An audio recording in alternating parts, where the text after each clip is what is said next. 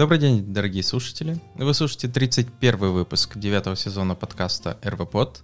С вами, как всегда, я, его постоянный ведущий Алексей Васильев, и в этом выпуске я расскажу, что же нового и интересного произошло в мире Руби и Веба за прошлую неделю.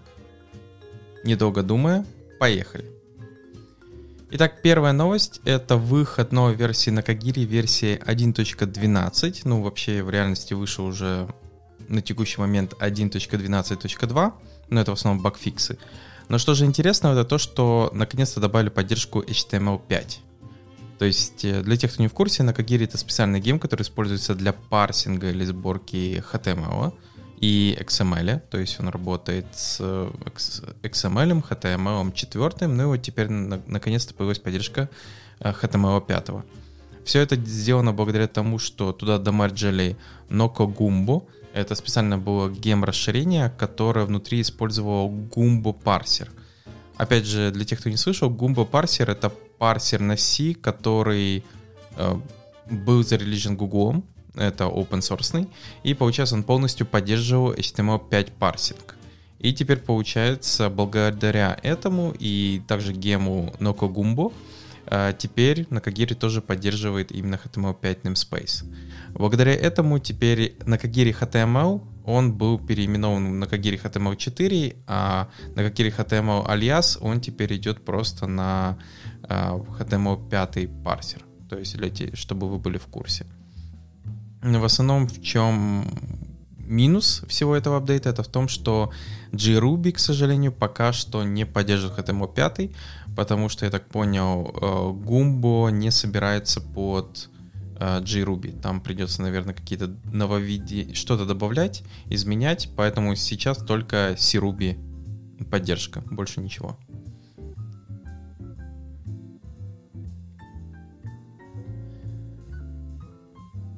Следующая новость рассказывает о том, э, как поднять Ruby on Rails на Cloud Run э, именно в Google Cloud. То есть это даже не статья, это официальная документация в э, Google Cloud, которая рассказывает о том, как взять ваше Ruby on Rails приложение и поднять именно, используя вот эту штуку под названием Cloud Run. Для тех, кто не в курсе, это serverless контейнеры. Основная идея заключается в том, что Э, вы просто пушите Docker image и система его разворачивает. То есть под капотом используется Kubernetes, под, ну, который вы особо не менеджите, и получается э, Knative, по-моему, там что-то подобное тоже внутри. Э, и получается, если вам как раз не хочется заниматься кубернетисом, э, раз, разбираться, как его поднимать, как правильно эти YAML конфиги описывать, то для этого можно действительно использовать Cloud Run. Э, для Ruby on Rails я его не использовал, но у меня успешно работает Node.js приложение на Cloud Run. Основной его, кстати, плюс это в том, что его можно скейлить до нуля.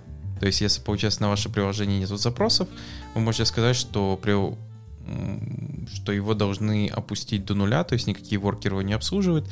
И первичный запрос, он будет чуть медленней, потому что система будет прогреваться, но потом уже он прогреется и будет работать быстро. А поэтому, если у вас приложение какое-то такое раз в недельку зайти, то Cloud Run может оказаться достаточно дешевым решением, а, будет стоить вам копейки. А, понятное дело, в этом в этой статье показывается, как использовать дополнительно поверх этого такие вещи, как Cloud SQL, Cloud Storage, Cloud Build, ну, чтобы билдить эти докер-контейнеры, Cloud Registry, чтобы их куда-то сохранять, и Secret Manager, наверное, один из самых дорогих будет даже для вашего маленького проекта, это где хранить секреты, потому что Secret Manager стоит 6 э, центов за секрет, что как бы, ну, недешево, иногда в приложении много секретов надо хранить. Вот, и получается, Э, если вот вы не знали, как начать, как э, использовать э, Cloud Run именно с рельсовым приложением, то эта статья вам в этом может помочь. Сама по себе инфраструктура Google, она достаточно интересная, то есть тот же Active Storage как раз тут настраивается с использованием Cloud Storage от Google, и, и чтобы там хранились все вот эти картинки, видео и остальное.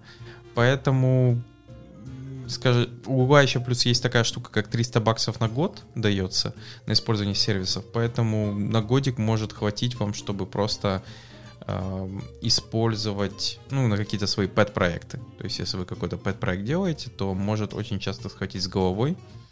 Э, тот, например, некоторые Node.js приложения, которые я там запускаю, они, ну, не то что high-load, нагрузка там небольшая, там может быть э, десяток, ну, окей, не десяток, то может 100 запросов в час. То есть оно не такое уж нагруженное. И оно, получается, в основном обходится самое дорогое, это э, Secret Manager, потому что там где-то 3 или сколько секретов хранится, и получается в месяц оно обходится где-то в 60 центов.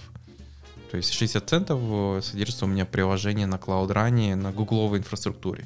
То есть там при этом используется и Cloud Storage, база, по-моему, Firebase, ну, потому что Cloud SQL все-таки по умолчанию не дешевая. Потом, что там еще такое юзается?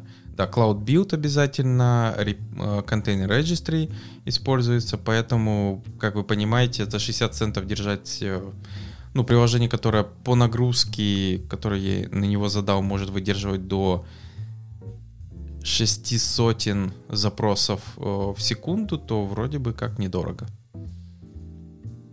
По поводу рельсы тут уже надо проверять, но вы смотрите, тут что самое интересное, в туториале э, рассказано, как именно поднять Ruby 3, ну и Rails 6. Поэтому тут самые такие новые технологии используются. Хотя можно, например, использовать и App Engine, если вам очень хочется. Но App Engine, я думаю, это уже достаточно старая штука. Лучше все-таки использовать Cloud Run, ну или на крайняк все-таки Kubernetes тогда поднимать в Google Cloud.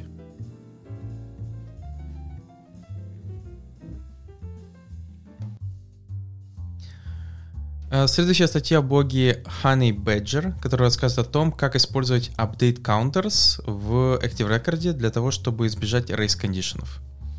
Э, в основном статья рассказывает о таких вещах, как треды, race кондишены, что это такое.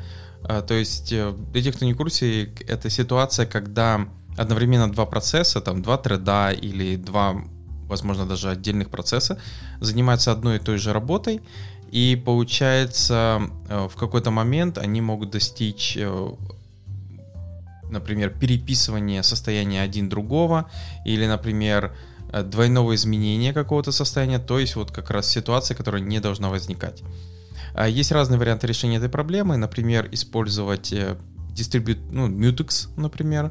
То есть, если вы можете использовать mutex на уровне системы, если это все работает на одной машине, либо же, если Э, это распределенная система, например, это sidekick воркеры. Вы можете использовать distributed э, log manager, то есть для этого часто можно использовать разные системы, там DynamoDB, кто-то использует, кто-то использует Redis, кто-то использует там Zookeeper для этого всего. Также можно использовать Active Record Lock, то есть есть э, варианты, например, открытия тех же транзакций или использовать такие вещи, как acquire log или просто with. А, также использование атомарных методов помогает в этом случае. То есть в чем основная проблема? А, если вы делаете что-либо, там сначала забираете что-то из базы, потом делаете какую-то операцию там плюс 10, и потом делаете апдейт из базы, то вот это как раз может произойти race condition, потому что э, у вас может произойти такая штука, как lose updates. Потому что два одинаковых процесса, оба вы заберут одно и то же самое значение, сделают, например, плюс какое-то число, и по логике вещей вы должны эти оба плюса добавить в апдейт. Но в реальности в SQL синтаксисе это будет set field какое-то значение. Так вот, чтобы избежать этих проблем, э, например, можно использовать, если это у вас каунтеры, то в Active Record такую штуку, как update counters где вы, получается, просто указываете, на какое количество обновить число, и под капотом э, SQL, он, получается, сконвертируется в э, математическую операцию, то есть он просто напишет, что некий там ваш field равно ваш field плюс или минус, ну там уже в зависимости какое значение вы придаете, такой-то э, div. То есть за счет этого, получается, на уровне row лока вы произведете апдейт и не потер... у вас не будет вот этих uh, lose апдейтов, то есть race кондишенов. Uh, это вот как раз одно из таких решений. Кстати, вот increment, есть update counters, есть, кстати, increment поля, uh, точнее не поля, методы, который есть в Active Record, и который вы тоже можете использовать для таких же вещей. Я просто как раз вспоминаю, что давным-давно я еще писал как, э, такую игру, э, она была, получается, браузерная. И там, получается, игрушка была не такая, чтобы вы там подумали WebGL, какие-то технологии, это просто был такой интерфейс в виде игры, где там что-то надо было нажимать, э, строились какие-то там бараки, еще какие-то вещи, там можно было получить золото, забрать золото. И, понятное дело, как раз надо было избежать, чтобы пользователь там double-кликнул на интерфейсе и получил в два раза больше золота, чем должен. Поэтому, да, там был как раз механизм использования э, лока, то есть получается, как э, кусочек кода, который выполнялся, он обязательно э, блокировался для этого кастомера, то есть э, чтобы тот же кастомер не вызывал его по нескольку раз, даже на разных системах. Э, для этого использовался Redis. И второе, это получается используется как раз вот этот подход с э, именно с апдейт-каунтерами. То есть получается, вместо того, чтобы просто взять значение, плюсануть в Ruby и обновить его, то есть использовался именно update counters, где передавалось там, надо добавить плюс золото или отнять столько-то золота. И в таком случае убиралась вот эта проблема, что э, могло что-то пойти не так, и там, например, какой-то race condition произойти в этой ситуации. Поэтому, э, если вы не знали вот про, таких, э, про такие вещи, то есть и как их решать, вот эти race кондишены, то посмотрите, статья может вам помочь, а возможно направить еще на нужные там другие ссылочки, э, где более подробно можно почитать по поводу этих race кондишенов, как их избегать, какие есть имплементации, механизмы, что с этим делать. Ну, если у вас не распределенная система, все на одной машине, Хотя, как я сказал, вот я делал вот эти игрушки, там часто даже на одной машине. Все равно эти condition приходилось э, учитывать.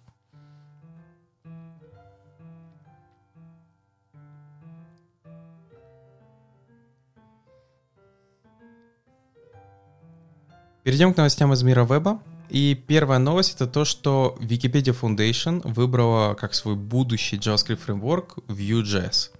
Эта новость, кстати, я бы не сказал, что такая неожиданная. Они целый год выбирали, какой же JavaScript фреймворк использовать у себя на вебе.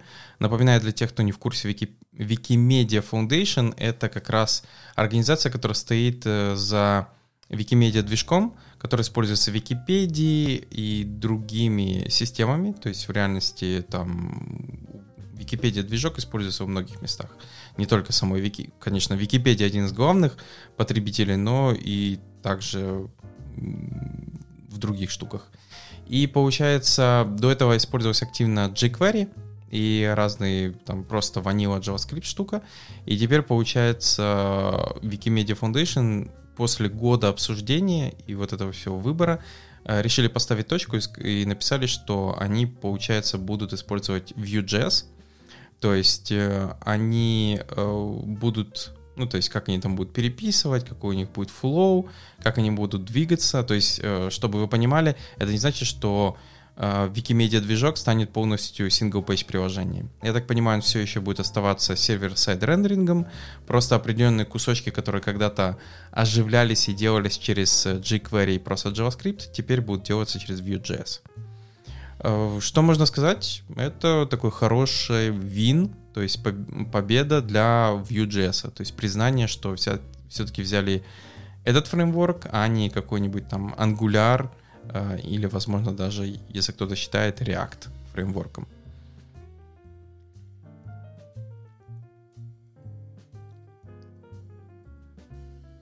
Следующая статья в блоге Mozilla, которая рассказывает о том, как MDN автокомплит поиск работает. То есть э, автор решил рассказать, что когда вы, например, в MDN документации вводите какой-то поиск, там сейчас очень срабатывает автокомплит, в котором вы можете сразу выбрать нужную статью и перейти на нее, чтобы, получается, не выводить весь список э, по вашему кейворду и потом уже искать то, что требуется. И в данном случае э, Питер Бэнксон решил как раз рассказать, э, как это делается под капотом, как это срабатывает и что используется внутри. Например, для поиска именно еще на уровне фронтенда там используется Flex Search. А, для тех, кто не слышал, это такой full text search именно внутри браузера. То есть его можно поставить. Я, кстати, когда-то думал его использовать для RV-пода, но, к сожалению, есть один минус. Flex Search не поддерживает э, поиск, если надо, чтобы поиск работал по нескольким языкам по умолчанию. То есть его надо или переключать в английский, либо в кирилличный, что, сами понимаете, для сайта типа RVPod не подходит, потому что надо искать и, учитывая, ну, то есть латиницу и кириллицу. И получается, поэтому от него отказались, и сейчас там используется Lunar.js, если кто-то не слышал. Он не такой, конечно, быстрый, производительный, как тут показывают на графиках по сравнению с FlexSearch, но зато он поддерживает несколько языков одновременно. Вот. И получается в этой статье показ... рассказывается, как это работает, как получается генерируется search index JSON, по которому именно работает Flex Search, как он lazy лодится и как в конце получается работает весь этот поиск. Поэтому если вы не знали, то вот как раз можете посмотреть. А, также, кстати, можно посмотреть, как подобным образом работает поиск на RV-поде. То есть там static site генератор, он генерирует вот этот JSON файл, э, в котором содержится типа как dictionary, и получается по умолчанию не грузится, но когда пользователь, вы как пользователь включаете поиск, начинаете что-то вводить, э, искать, то тогда этот файл вгружается по запросу в память, индексируется, и по нему уже происходит поиск. Поэтому первичный поиск по RVPod сайту сначала медленный, потому что вгружается весь словарь, а потом уже последующие поисковые фразы уже будут работать быстро. Поэтому, если вам интересно, можете проверить это или на RVPod, но там используется Lunar, либо посмотреть именно, как работает MDN Autocomplete, э, там используется Flex.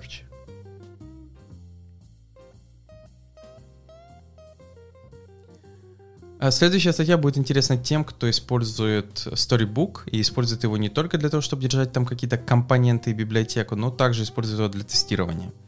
То есть э, у самого Storybook есть разные варианты тестирования. Вы можете подключить юнит тестирование, вы можете подключить снапшот тестирование. Там даже есть visual тестирование. И вот, кстати, я недавно в одном из проектов подключал визуальное тестирование. Идея заключается в том, что вы делаете э, скриншоты компонентов, они хранятся в виде картинок в вашем репозитории. И если кто-то что-то сломал или поменял, то при матчинге этих скриншотов, там есть разные варианты матчинга по пикселям, либо типа по смещ... ну, несовпадениям именно самой картинки, то на какой-то процент, то у вас падает тест и ругается, говорит, что что-то не так. Единственный возможный минус этого подхода, что если у вас э, Mac и Linux, но при этом CI работает на Linux, то вам с большой, ну, стопроцентной вероятностью надо будет запускать все ваши тесты э, даже локально в докер-контейнере на Linux. Почему? Потому что, к сожалению, рендер э, в Chrome, ну, например, в Chrome или даже в Firefox э, отличается в разных системах то есть на Mac и на Linux. И получается, если вы запустите тест на Mac, который пройдет успешно, потом запустите его на CI, то на Linux там могут не совпадать шрифты, не могут совпадать font э, weight, то есть э, жирнота текста, и из этого, получается, тесты будут падать. Поэтому, если вы решите переходить на визуальное тестирование, то будьте готовы, что тесты надо будет генерировать именно в Linux environment, даже локальном. Ну, получается, вернемся к статье. В этой статье рассказывается о том, как э, еще добавить такую вещь, как accessibility тестирование, то есть доступности. И тут показывается, какие именно автоматизации можно произвести, а именно проверку keyboard navigation, screen reader поддержку, touch friendly, high enough э, color э, contrast, я думаю, это самое простое для проверки, reduce motion и zooming. И получается, вот в этой статье показывается, как включить именно эту проверку, а, как использовать Accessibility Add-on, который, кстати, очень полезная штука. И получается, как на это написать какие-то тесты и проверить, функционирует это неправильно или нет. А, поэтому, если для вас э, доступность это важно, то есть вы не только на словах, но вы именно в проекте это поддерживаете, то, возможно, это у вас уже есть. Если нет, то вы можете это спокойно добавить в Storybook, и Storybook у вас будет заниматься не только библиотекой, но, получается, и дополнительным тестированием ваших компонентов, которые вы используете в приложении. Напоминаю для тех, кто не в курсе, Storybook поддерживает React, Vue.js, Angular, э, Svelte и даже многие другие фреймворки, и даже если вы перешли на Hotwire, э, тот же сервис-сайт рендеринг э, на рельсе, например, то это тоже можно использовать там Storybook. То есть Storybook поддерживает статически генерируемые HTML кусочки. То есть можно использовать. Поэтому, если это вам, ну, вы занимаетесь этим, хотите, чтобы у вас была библиотека, но она была не только просто как библиотека, то я бы это подключал. Э, например, я объясню, что э, в какой-то момент я просто подключил, чтобы Storybook у нас билдился автоматически при релизе продакшена, но это оказалось недостаточно, потому что часто бывает, люди не замечают, что э, Storybook вроде билдится, но при этом внутри старя уже сломана. И вот визуальный тестинг, кстати, помог тем, что получается, если до этого story, все stories нормальные, то когда она ломается, интерфейс понятное дело, в Storybook вообще полностью меняется, там просто трейс ошибки. И получается скриншот-тестинг просто начинает ругаться, говорит, полное несовпадение, я не приму твой pull request.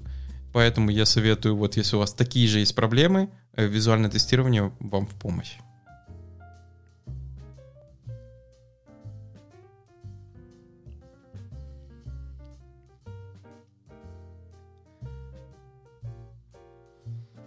Вернемся к новостям из мира Ruby. И первая статья будет полезна, кстати, не только рубистам, но и вообще программистам. Это 6 полезных command-line утилит для продуктивности. А, в данном случае тут не рассказывается про те такие популярные команды, как grep, cut и sort, а рассказывается, может, про те, которые не каждый день требуются для использования, но если они требуются, то очень полезны бывают под свою задачу. А, первый называется это brute. А, это вот такой тип, тип, аналог типа tree, если кто-то использовал. То есть tree это когда надо вывести в древовидном э, виде структуру вашего э, файлового каталога то есть чтобы посмотреть, что там происходит. Но 3 действительно очень бывает неудобен, если у вас какая-то большая вложенность и большой файловый каталог. То есть это просто невероятно большое месиво вываливается, и непонятно, как по нему работать.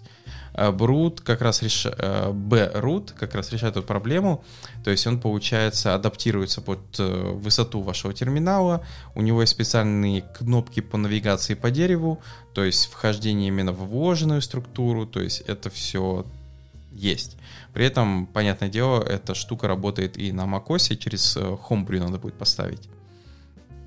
Какие же тут еще интересные штуки? Например, э, Fuzzy Finder рассказывает, это такую вещь, как FZF. Э, это для того, чтобы искать какие-то файлики или что-то вот требуемое вам. Следующие вещи это MC Fly. Это, получается, для фильтрации то есть э, в command line утилиты э, фильтровать какие-то а, вещи, там, например, я не знаю, э, найти какой-то файл, найти еще что-то, то есть вот можно для этого использовать MacFly. А, Better CD, я думаю, по названию уже понятно, это такой себе CD на стероидах, то есть когда вам надо перейти в какую-то директорию, у него есть разные дополнительные плюшки из коробки. А, есть Git Update, Uh, то же самое, это если вот вы работаете с гитом, uh, git update, он получается, у него есть там определенные такие вещи, которые он позволяет сделать быстро. Например, если у вас есть uh, git alias, например, work in progress, uh, который там, например, git add all и commits uh, каким-нибудь типа месседжем work in progress VIP, то получается Git Update позволит вам делать эти вещи намного проще. А, также, кстати, тут рассказано ссылочками про и другие полезные утилиты, типа JQ, Meetum Proxy, Pandoc, а, PS3 и подобные. Поэтому, если вы про какую-то из этих вещей не слышали, я не буду про каждую команду рассказывать, вы лучше почитайте сами статью. Но если вы не слышали что-то из этого и понимаете, что вам это может пригодиться, то милости прошу, читайте, пользуйтесь на здоровье.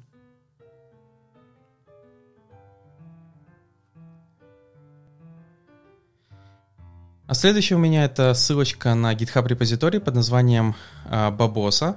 Babosa — это библиотека для создания human-friendly идентифайеров или тех самых слагов. А, в основном э, это удобно использовать, если нам вам нужна еще какая-то нормализация и санитизация данных. А, это такой себе аналог Friendly ID, если кто-то использовал, но получается отдельным гемом.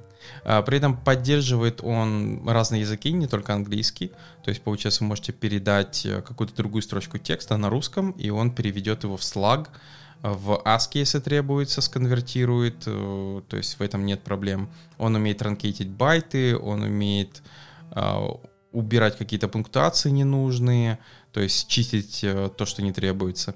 И, понятное дело, есть тут целая документация, как э, использовать бабосы, например, с Friendly ID, то есть совместно. То есть как вы можете взять Friendly ID и добавить бабосу как генератор для этих слагов, то есть с транслитерацией русского языка или еще чего-то.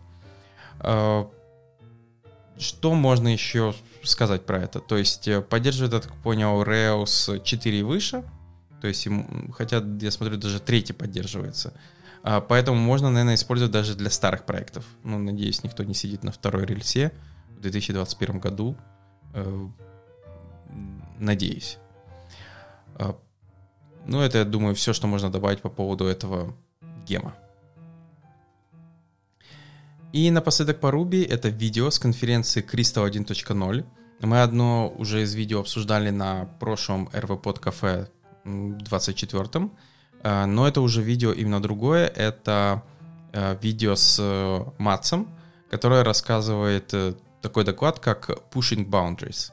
И тут как раз рассказывается о том, как, ну, то есть мнение Матса по поводу Кристалла. Не обязательно только Кристалла, но он говорит о том, что а, он знает, что Ruby язык будет жить, и возможно, возможно, он не говорит, что это так и будет, но Crystal может быть одним из саксессором, э, то есть тем, кто позволит дальше Ruby жить и развиваться, потому что он говорит, что не обязательно, что C-Ruby — это вот самый лучший вариант Ruby.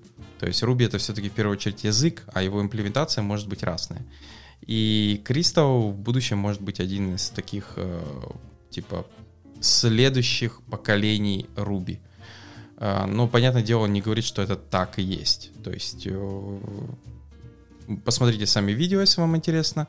То есть э, там доклад достаточно простой, в котором просто вот я попытался вам донести короткую мысль, что Маск говорит, что эм, его имплементация Сируби не является уник, самой крутой и так далее. То есть, э, возможно, кто-то в будущем создаст лучшую имплементацию Ruby как языка, и если это будет Crystal или какой-то другой язык, то он будет не против, а только за, потому что ему главное, чтобы язык развивался и был живой.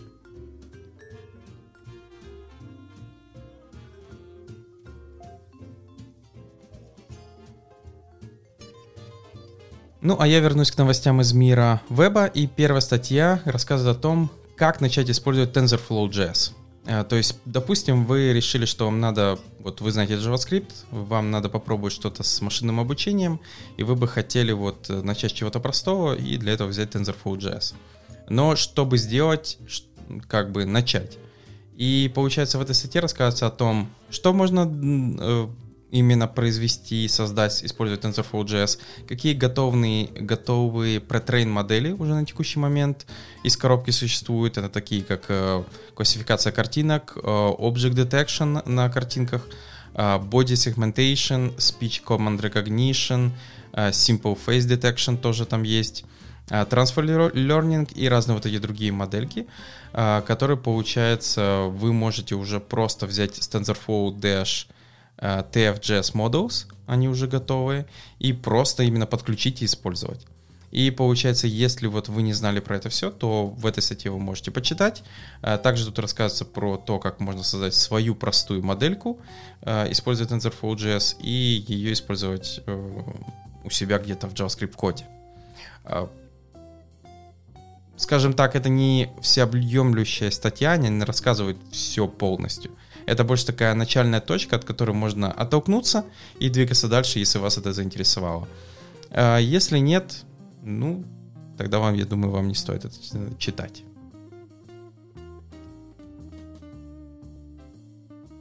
А далее я перейду к библиотекам, и первая называется э, Meyada. Надеюсь, я правильно прочитал. Это Audio Feature Extraction, который полностью написан на JavaScript и работает в браузере. Основная идея заключается в том, что тут используется Web Audio API, э, или там простой JavaScript массивы гоняется, который получает из аудиосигнала такие, такую информацию, как тембр, э, качество именно звука, то есть для чего это может быть использовано? Например, вам надо делать какую-то визуализацию на основе получаемого звука. То есть, например, пользователь говорит микрофон, вы хотите визуализировать какую-то штуку. Э, или, например, э, программа, которая что-то замеряет по звуку и должна на это реагировать, если увеличивается громкость его или какая-то другая характеристика. Ну, например, там окружаемый звук как-то меняется. И на основе этого что-то делать. А, то есть для этого как раз можно использовать эту библиотеку.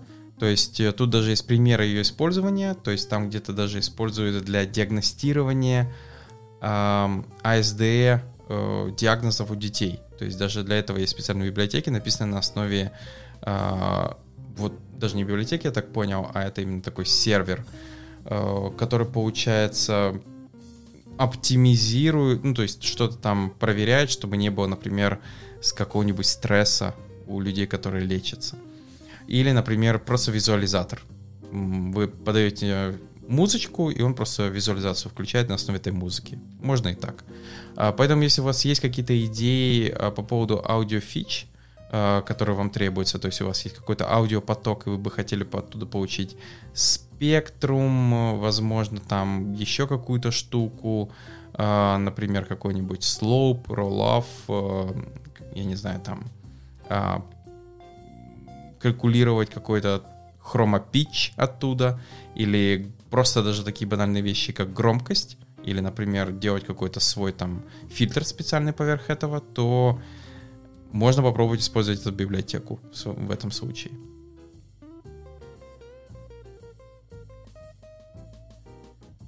Ну и напоследок, это уже не библиотека, это приложение, которое называется KidPix. А, KidPix это такое старое приложение, когда-то было я даже не знаю, это оно было написано в, ну, давненько, то есть для детей. А, это такое приложение, которым можно было просто рисовать и что-то делать. И получается, что делал автор, он его, пор... ну, не то что портировал, переписал на веб-технологии. Э, и что это похоже, представьте себе Paint, но который для детей. В чем основная идея, что когда вы выбираете разные, там, не знаю, там, заливку, э, вырезать что-то там, зарисовать, то он как бы дает не только визуальный, но и также звуковой фидбэк. Э, передать это тяжело, э, скажем так, надо попробовать вам, но вот было такое старое приложение, и автор решил его типа создать заново, то есть переизобрести. Я так понял, единственный минус, что оно до сих пор до конца в Safari в iOS там не работает что-то со звуками, да. И получается, да, если вы включите его на iPad ребенку, наверное, что-то будет работать не до конца, особенно со звуком. Но на каком-нибудь э, Chrome браузере на Android таблетке, я думаю, работать будет.